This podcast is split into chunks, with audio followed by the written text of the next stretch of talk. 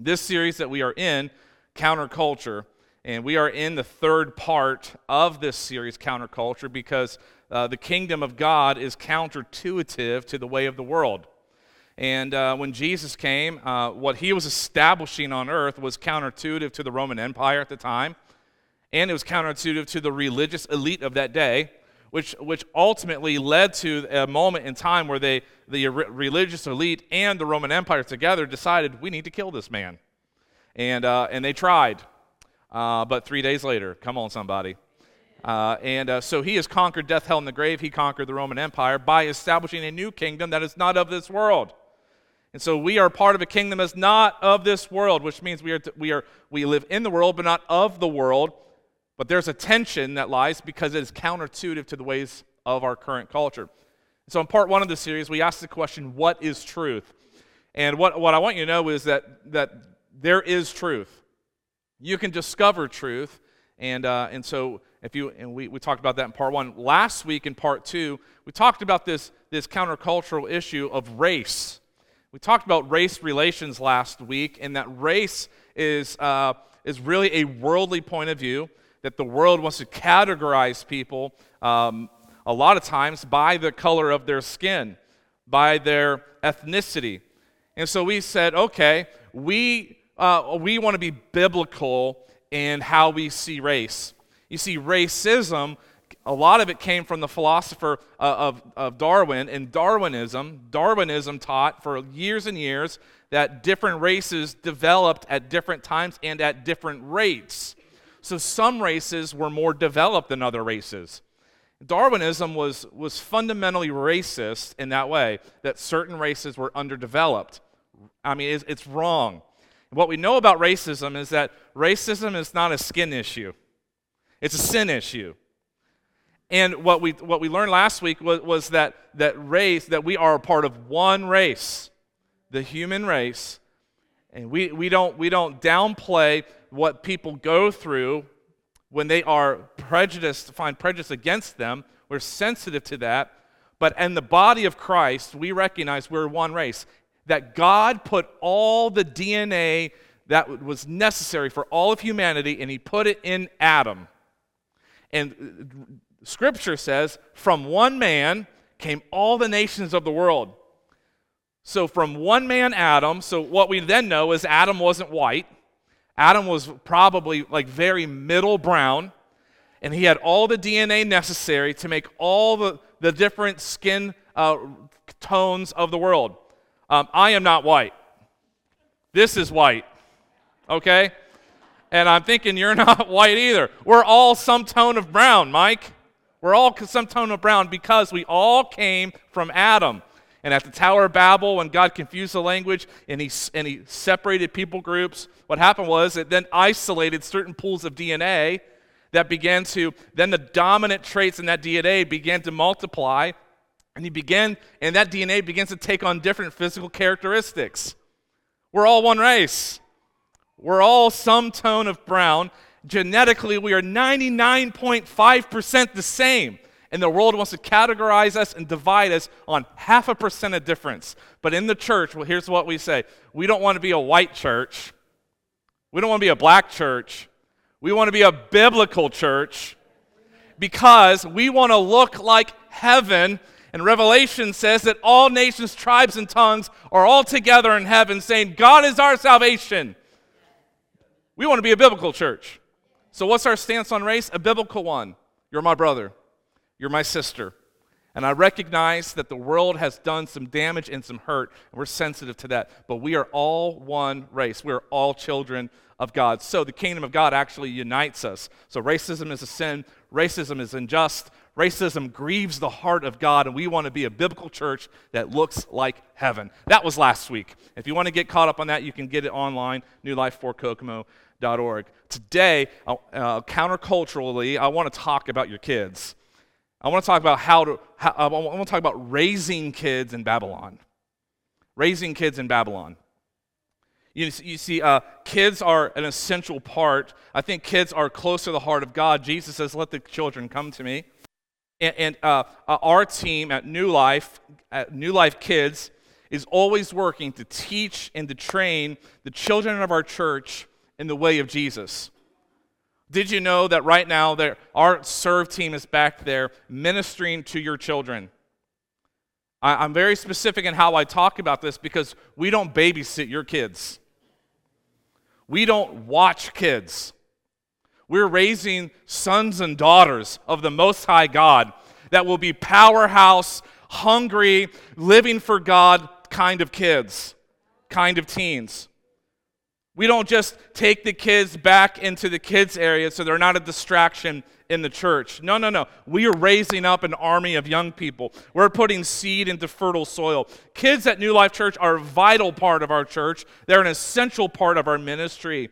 And countless times when I meet adults out in the marketplace, when I meet adults that are currently unchurched and unconnected to uh, their faith, many, many times these adults, they know the gospel though they don't go to church. And how is that so? Because many, many, many times when I meet adults out outside of the church, they tell me, "Well, I was raised in church.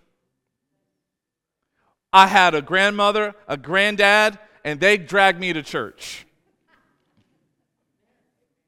Come on. And in doing so, they know the gospel. They can recall what they were taught as a child.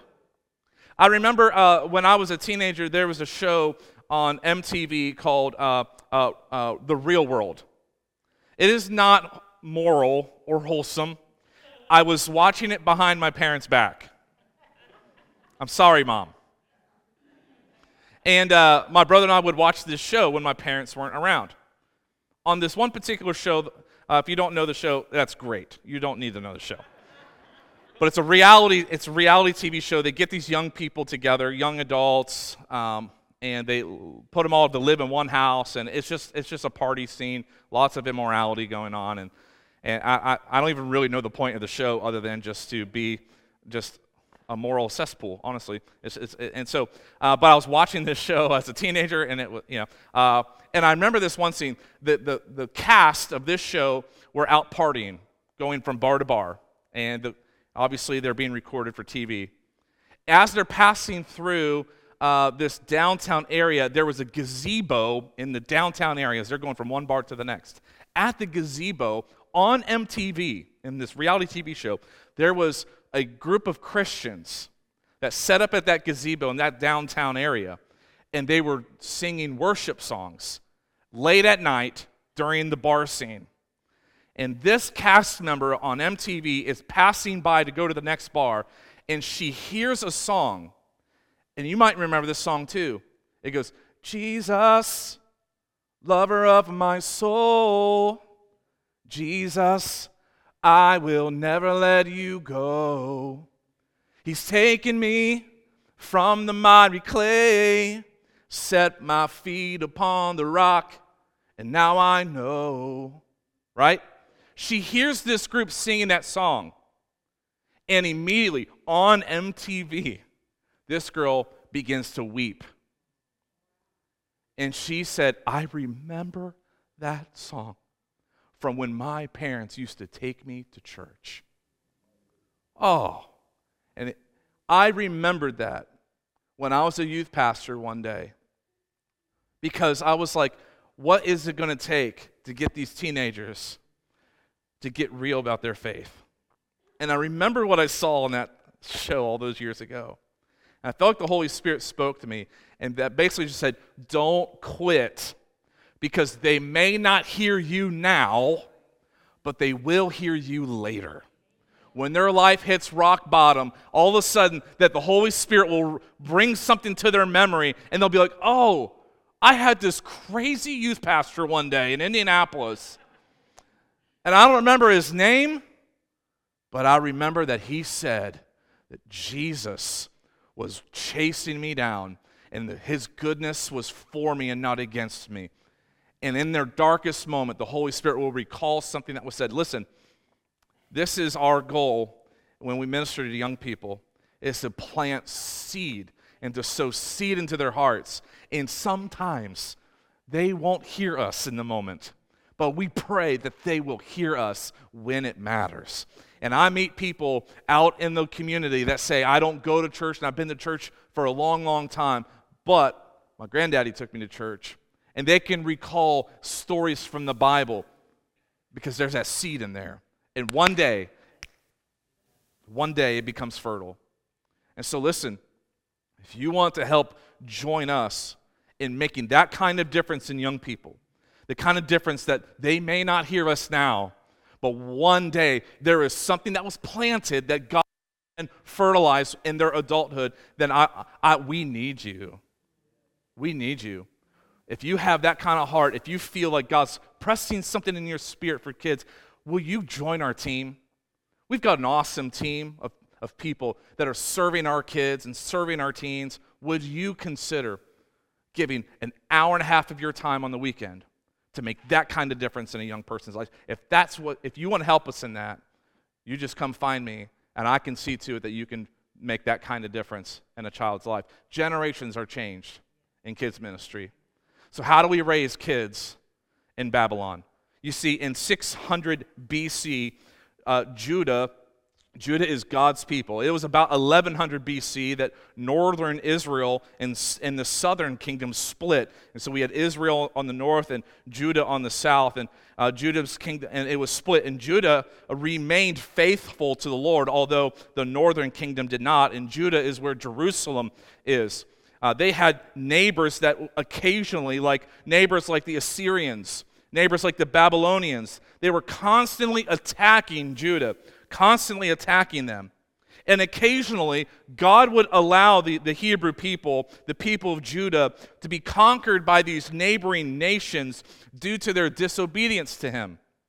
And God wanted His children to learn that if they wouldn't follow Him, then, then He would let the world have them. And in 600 BC, this is one of those times. The Babylonians invaded Judah, and, the, and people were killed, and people were captured. The, uh, there was this group of young people, likely teenagers, and they were taken into captivity. And Daniel and others that we know, mostly know them by their Babylonian given names Shadrach, Meshach, and Abednego were taken to Babylon because they wanted to take the most handsome and the strongest of the Hebrews into their own. So let's look at Daniel chapter 1, verse 1. This is what it says. It says, During the third year of King uh, Jehoiakim's, uh, I just make up names sometimes when I read the Bible. and what I have found is that if you just say it with confidence, everybody goes, Yeah, I don't know how to say it either. Okay? And so we're all just going to do that together sometime, and it's going to be a great time. So during this king's reign in Judah, King Nebuchadnezzar of Babylon came to Jerusalem and he besieged it. The Lord gave him victory over King KJ and of Judah and permitted him to take some of the sacred objects from the temple of God. So Nebuchadnezzar took them back to the land of Babylonia and placed them in the treasure house of his God. Then the king ordered uh, Ashpenaz, his king of staff, don't you chuckle, uh, his chief of staff, to bring to the palace some of the young men of Judah's royal family and other noble families who had been brought to Babylon as captives. Select only the strong, healthy, and good looking young men. And I think you all qualify, all you fellas, you all qualify in my eyes so that I get to stay behind. You all qualify. And he said, Make sure they are well versed in every branch of learning, and gifted with knowledge and good judgment, and are suited to serve in the royal palace. Train these young men in the language and literature of Babylon. The king assigned them a daily ration of food and wine from his own kitchens. They were to be trained for three years, and then they would enter the royal service. Daniel, Hananiah, Mish- Mishael, and Azariah were the four young men chosen, all from the tribe of Judah. The chief of staff then renamed them with these Babylonian names. Daniel was called Belshazzar.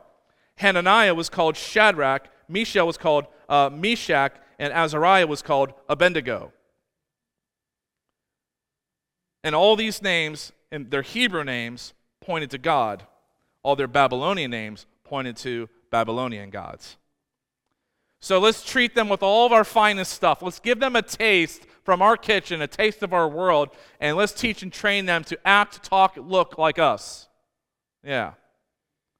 You see, are we going to allow culture to change us, or are we going to help change culture?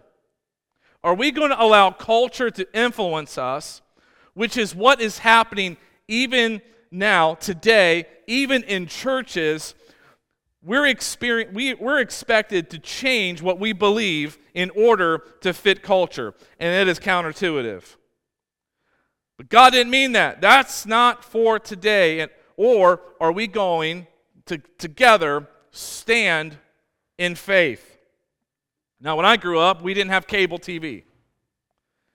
Uh, and then uh, my dad discovered that somehow there was one cable outlet in our house that somehow was active with cable. So I grew up where like we had the rabbit ears. Y'all know, I know a lot of y'all know rabbit ears. We had a little radio TV with had probably about a five inch screen. It was black and white, and it had rabbit ears. But we could only get signal if we sat out on the front. Uh, it was like a uh, it was like a porch, but it's like a like had it's like a windowed in porch. I don't know what you call that. A what? A breezeway. We had a breezeway. That sounds special. And I just remember it'd be cold out there, but it's where we could get one single channel if I left my hand on that rabbit ear. And my brother and I would sit with my dad on the breezeway and watch Home Improvement in black and white. It was awesome. And then we decided, then we found out we had cable, and I, I'm wondering if somehow my dad bootlegged it from the neighbor. I don't know. but it only had certain channels, you know, you or on the or on the antenna, you know, the big antenna outside your house that you had to crank the thing to turn to find. Yeah, like you, you had like you know like two, four, eight, you know, only certain channels. Well, then then eventually it goes to the cable TV where you get all these channels and cartoons were only on Saturday mornings, and I Love Lucy and I remember watching Zorro and uh, uh, the, the Young Riders and Rin Tin Tin and you know things like that and uh, uh, with cable TV. But with cable TV, we see this kind of evolving, this cultural evolving, where we go from I Love Lucy, where they, they slept in separate beds on TV, and, and now, and then it moved to husband and wife together in bed, and then TV went to boyfriend and girlfriend in bed. And then TV went to boyfriend and boyfriend in bed, convincing us that this is normal. Even if it is normal, normal isn't working. Normal is broken. And the big question is how do we raise kids in this culture? How do we raise kids in Babylon? Daniel and his three friends were younger teens at this time of captivity. I want to look to see what culture tried to do to them, and I think it is, uh, uh, it is parallel to what culture is doing in our kids today. So that's what I mean by raising kids in Babylon. It's how do we raise kids in a culture that is counterintuitive to the kingdom of God? Daniel 1 3, if you remember, this is what it said. Then the king ordered uh, Ashpenaz, his chief of staff, to bring to the place some of the young men of Judah's royal family and other noble families who had been brought to Babylon as captives. So they, they took these young men out of their home, out of their current culture, and brought them into Babylon. And this is what I want us to know is that Babylon wants to relocate our kids. Wants to relocate our kids. Once your kids are no longer under your daily care, whether they're at daycare, preschool, elementary school, uh, or until they're not under your care anymore when they leave for college, once they leave, they are inundated with a culture that is pulling hard on them from the things of God. It is a spiritual battle out in the world today. There is a pull on our young people through music and TV and movies and media, all trying to relocate our kids from our influence and convince them that this broken way is normal. And then pressures kids to fit into that normalcy of Babylon. Babylon wants to relocate our kids, and we see it all the time.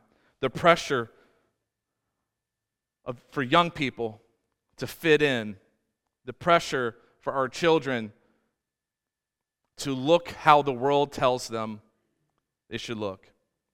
And through the influence of media, our kids are learning what the world says normal is. The, the, the, our kids are getting an improper picture of, of who God is and of who they are, of what their identity is. Babylon wants to relocate our kids out of our influence and into theirs.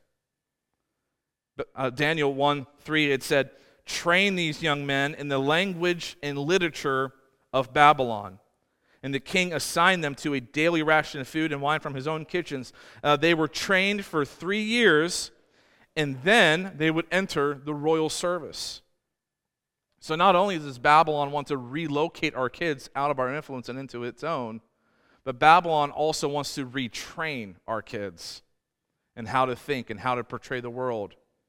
The world wants to indoctrinate our kids into their culture. And if you think hard enough back to when you were young, you can you probably can realize how the influence of the world affected you too.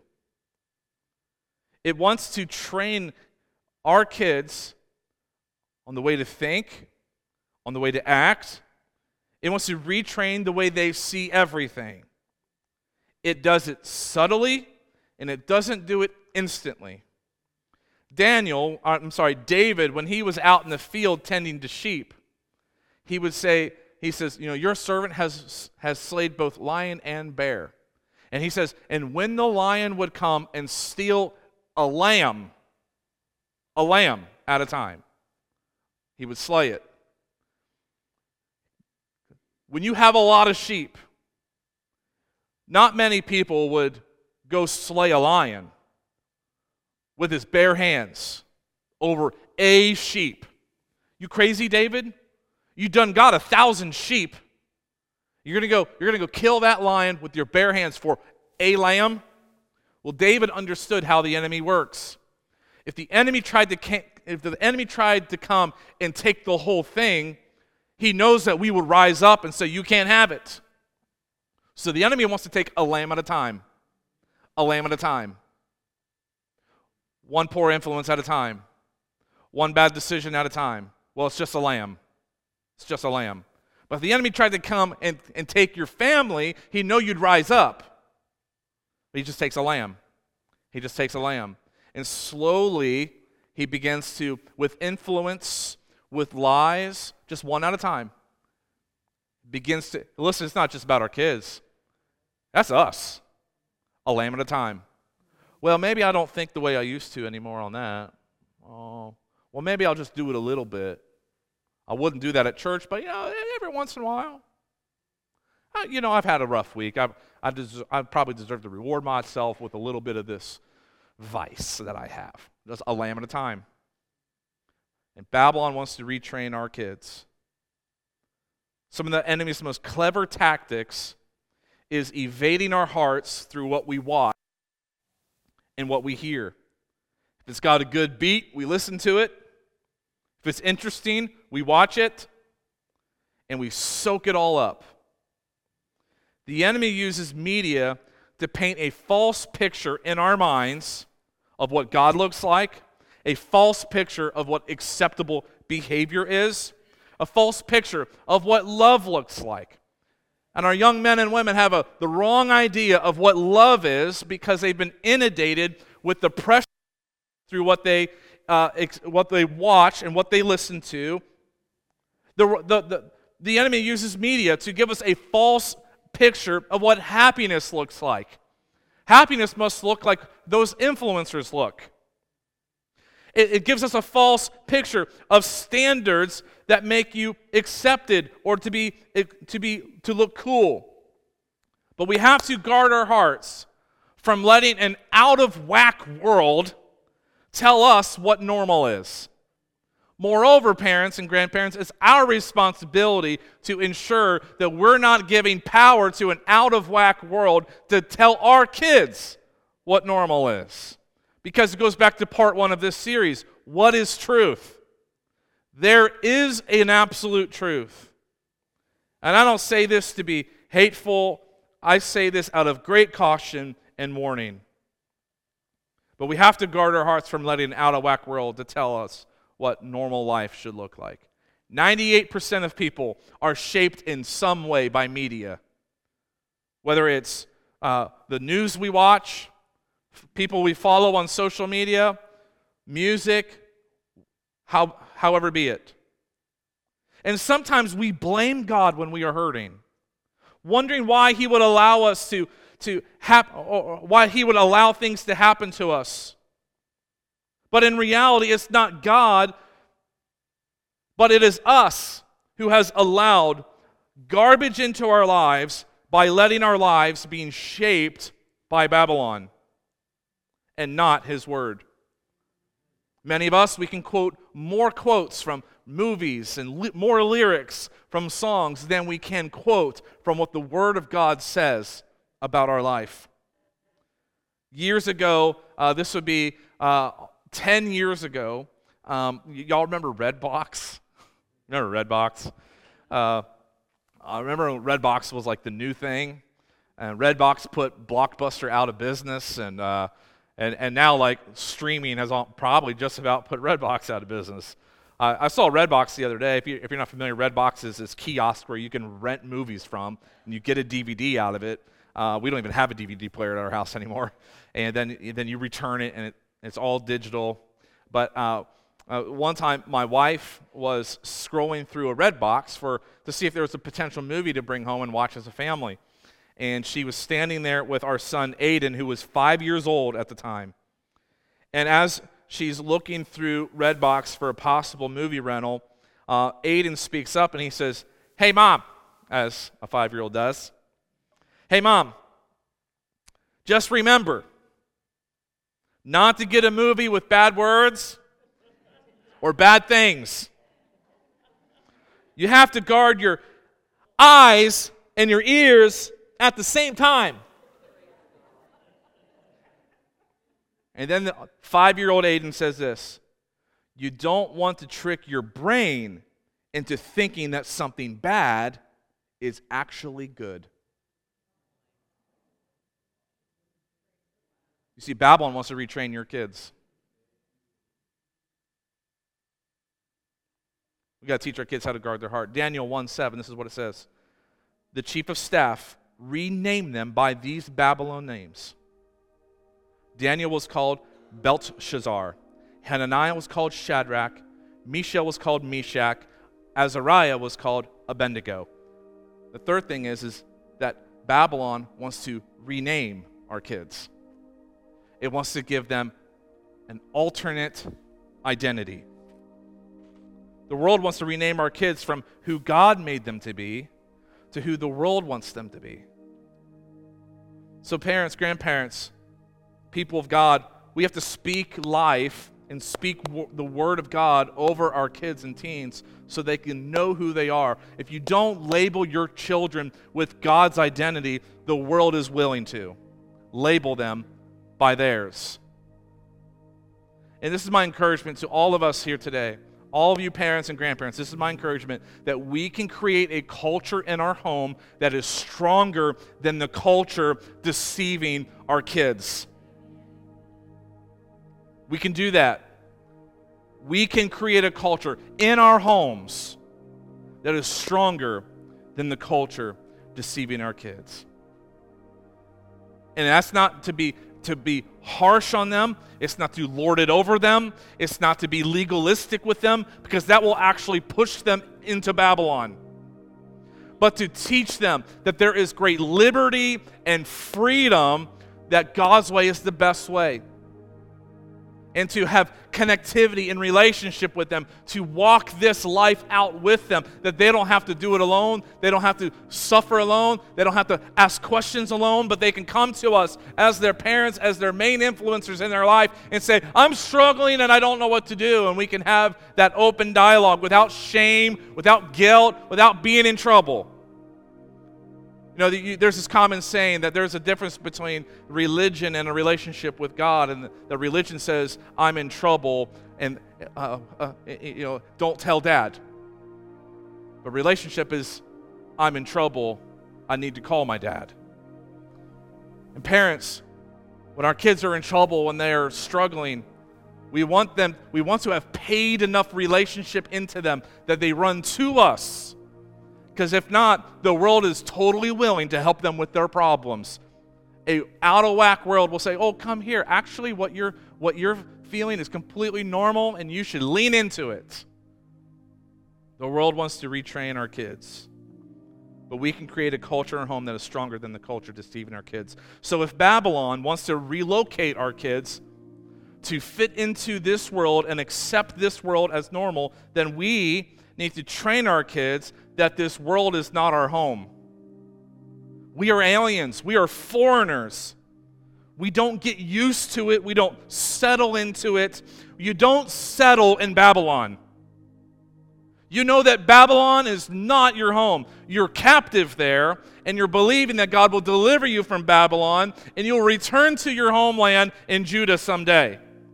You don't settle where you're captive. You don't have to look like Babylon. You don't have to look like this world. You don't have to act like this world. Our aim is not to follow this world and look like this world and talk like this world. Our aim is to follow Jesus who rescued us from all of our sin, eternity in hell, and gave us hope and gave us purpose. Our aim is to follow Jesus, whose kingdom is not of this world. And as parents, are you constantly pointing out things in the kingdom of God and of this world or this culture that are inconsistent with the kingdom of heaven? So if Babylon wants to relocate our kids, then we have to train our kids that this world is not our home. This world is not, we are of a kingdom that is not of this world. And if Babylon wants to retrain our kids, then we need to teach our kids how to guard their hearts. So we need to train our kids to guard their hearts. Guard your hearts and minds through being mindful of the media that they have access to. Um, I remember um, when Gray was first born, which means Aiden and Joel were probably three, about to be four years old. Um, we finally got to a point where, like, hey, let's get internet at the house. Like, I think we were bumming it off of a neighbor, maybe. I don't know. But we decided to get internet. So uh, I called the, the company. I said, "Hey, I just want to get internet at the house," and uh, and they charged, you know, try to sell me all these cable packages. I'm like, I'm like, don't want cable, internet only. And then he's like, "Well, if we bundle and save, you see, we can get you basic cable and internet for cheaper than only internet." I'm like, "You got me at cheaper." So let's do cheaper. So cheaper was add basic cable. So so now we have basic cable in the house, and and we had never had cable in the house uh, in our marriage yet. And uh, I remember uh, like, okay, let's see what this is about. And so like uh, one night, you know, we're getting dinner ready, whatever, and, and we're like, let's let's check this out. So we turn it on a kids channel. The kids are watching some kids show. It was harmless. It was fine.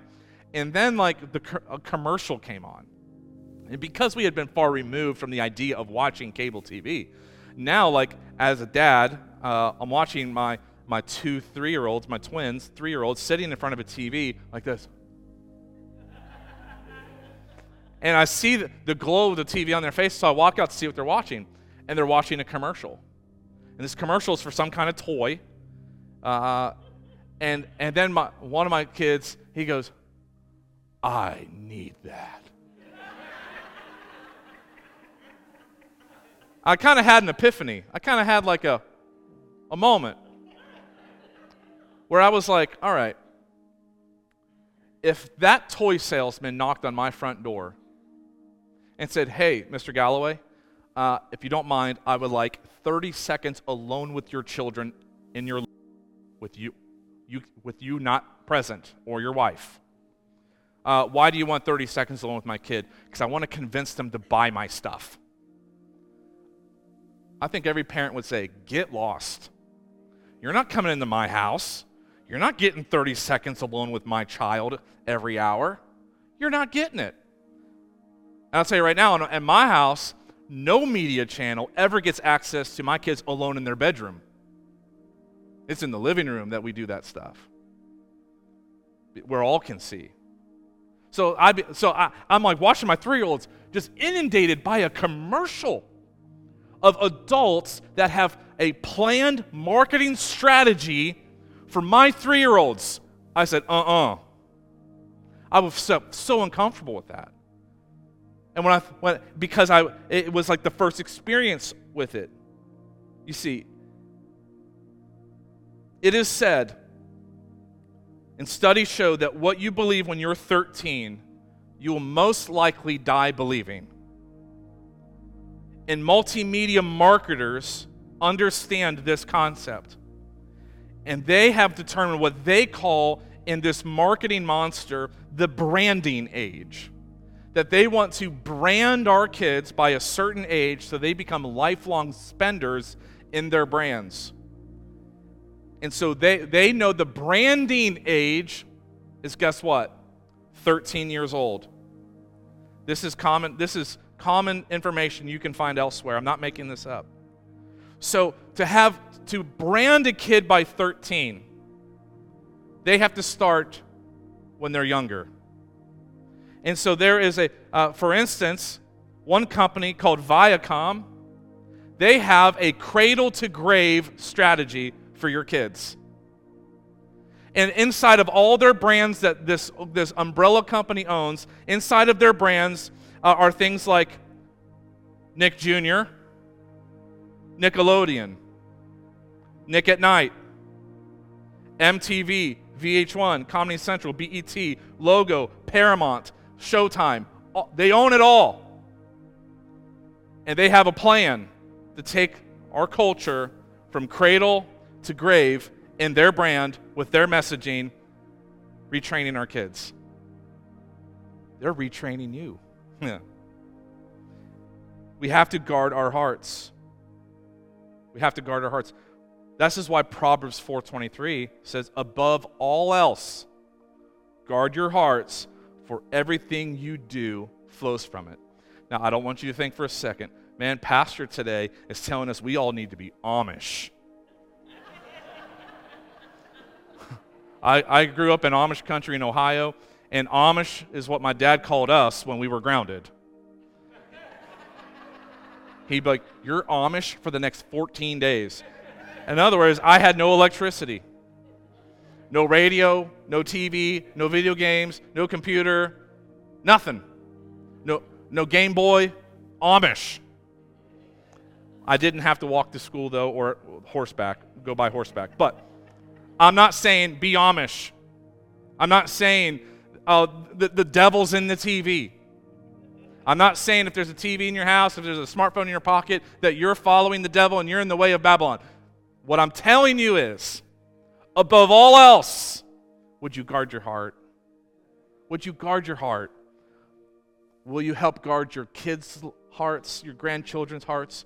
Because someone has to do it for them at this age. They need a caring adult to help filter Babylon and tell them this world is not our home. Guard your heart. And if Babylon wants to rename our kids, then we need to train our kids to know who they are in Christ. Who they are in Christ. Our kids need to know who they are in Christ, that they are children of the Most High God, that they are joint heirs with Jesus Christ, that they are so precious to their Creator that He sent His only Son Jesus to die for their sins so that they can have relationship with Him. He loves them with an everlasting love. We need to, to give our kids some names. We need to give our kids some identity. We need to give our kids some phrases that they know who they are, that they can say, I am a new creation in Christ. I am dead to sin and alive in Christ. I am redeemed. I am renewed. I am God's treasured possession. I am an heir. I'm an ambassador. I'm more than a conqueror. I've been set apart. I am called. I am complete. I am loved. I am chosen. I'm forgiven. I'm empowered. I'm free. I'm a child of God. We need to tell our kids who they are so that when the out of whack world says, This is who you need to be, they say, Ah, ah, I'm a child of God. I am called. I am blessed. I am the first and not the last. I am blessed. I am not cursed. I am forgiven. I am free. I am loved. I am chosen. I am complete. We need to tell our kids this. They need to know who they are in Christ. When Babylon comes, tries to rename our kids, they need to know who their name is. They need to know who they are. They need to know because the world wants to label you. The world wants to give you new identity. The world wants to tell you. He said, uh I may have screwed up, yes, but I'm forgiven. Yeah, yeah, I may have struggled, but I'm still a child of God. I've been redeemed. I'm free. I've been liberated. Parents, do not give your spiritual authority away to others. Be a parent of faith and confidence don't give your spiritual authority away to me. Don't give your spiritual authority away to a serve team member.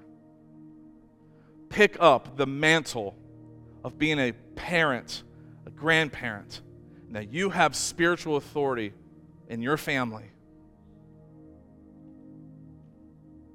And I know that sometimes in messages like this, we are reminded of some of the failures we've made as a parent, because we all have.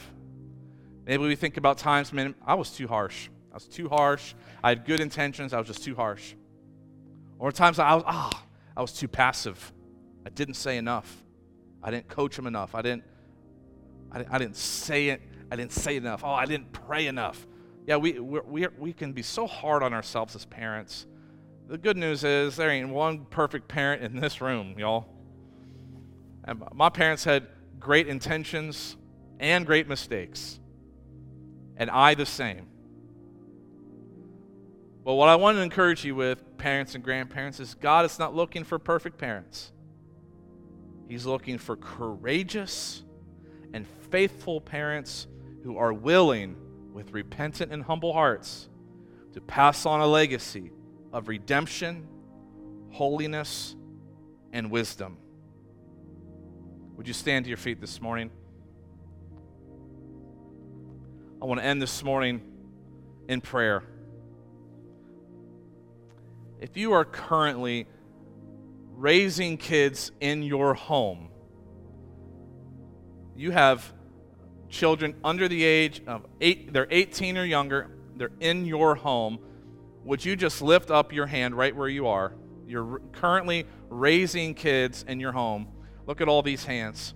Now, with these hands raised, well, we'll, let's pray for every parent that is raising kids in their home right now. Come on, church, we help join me in prayer. God, I pray for every parent in this room that is currently has the mantle of God in their life to lead their children. God, I pray that you would move parents with the heart of God to pray for their kids on a regular basis. May married people pray together for their kids. God, I pray that you would give them wisdom give them knowledge. Lord, I pray for that, that you would give them gr- the grace they need to lead their family well. I pray that you would inspire them, God, with godly vision for their family. Give them the words to speak in difficult moments. Give them the boldness to stand for what is right. Give them the heart of love to love and forgive and allow their children to make affordable mistakes and to learn from them without being harsh, without being overbearing, without lording it over them. But that as parents, we would be an example of Christ's love, Christ's forgiveness, and His mercy, and also protection. Lord, give us wisdom to know how to protect our kids. And Lord, right now I pray for anyone's child, whether, whether they are uh, at home or they are grown and on their own for any children, Lord, that have gone astray. that, have, that are like the prodigal son that we read in the parable in the Gospels.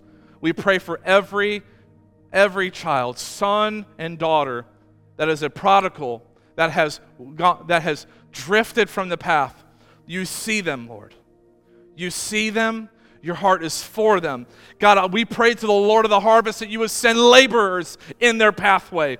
God, would you visit them in their dreams at night, that you would begin to call them back unto you. Lord, we pray for their protection wherever they are. We pray for those that are bound with anxiety and depression. We pray for those that have drifted and have addiction issues. We pray for those that have drifted and have denounced your existence altogether. God, we pray that the grace and love of God would, would just overcome their lives, that, that you would woo them back to you. May you protect them in the places that they are. Will you protect them in dark places? And would you send a, a, a kingdom minded person in their path that will love them and embrace them and not shame them and not guilt them? But, but it's because we understand that your scripture says it is the kindness of God that leads people to repentance. And Lord, may the kindness of God reach those that have now strayed away from the path. Lord, maybe you would remind them of something that was said long ago, and the pastor or leader or, or family member, they, they may not even remember their name, but the word of God remains still in their life, that they would hear your voice still in a moment of suffering, and they will return back to you. And Lord, we finish this morning by praying for every child and grandchild that is connected to New Life Church, every child and grandchild, Lord, that we know. Lord, we pray that, Lord, while we are temporarily in Babylon, this world is not our home.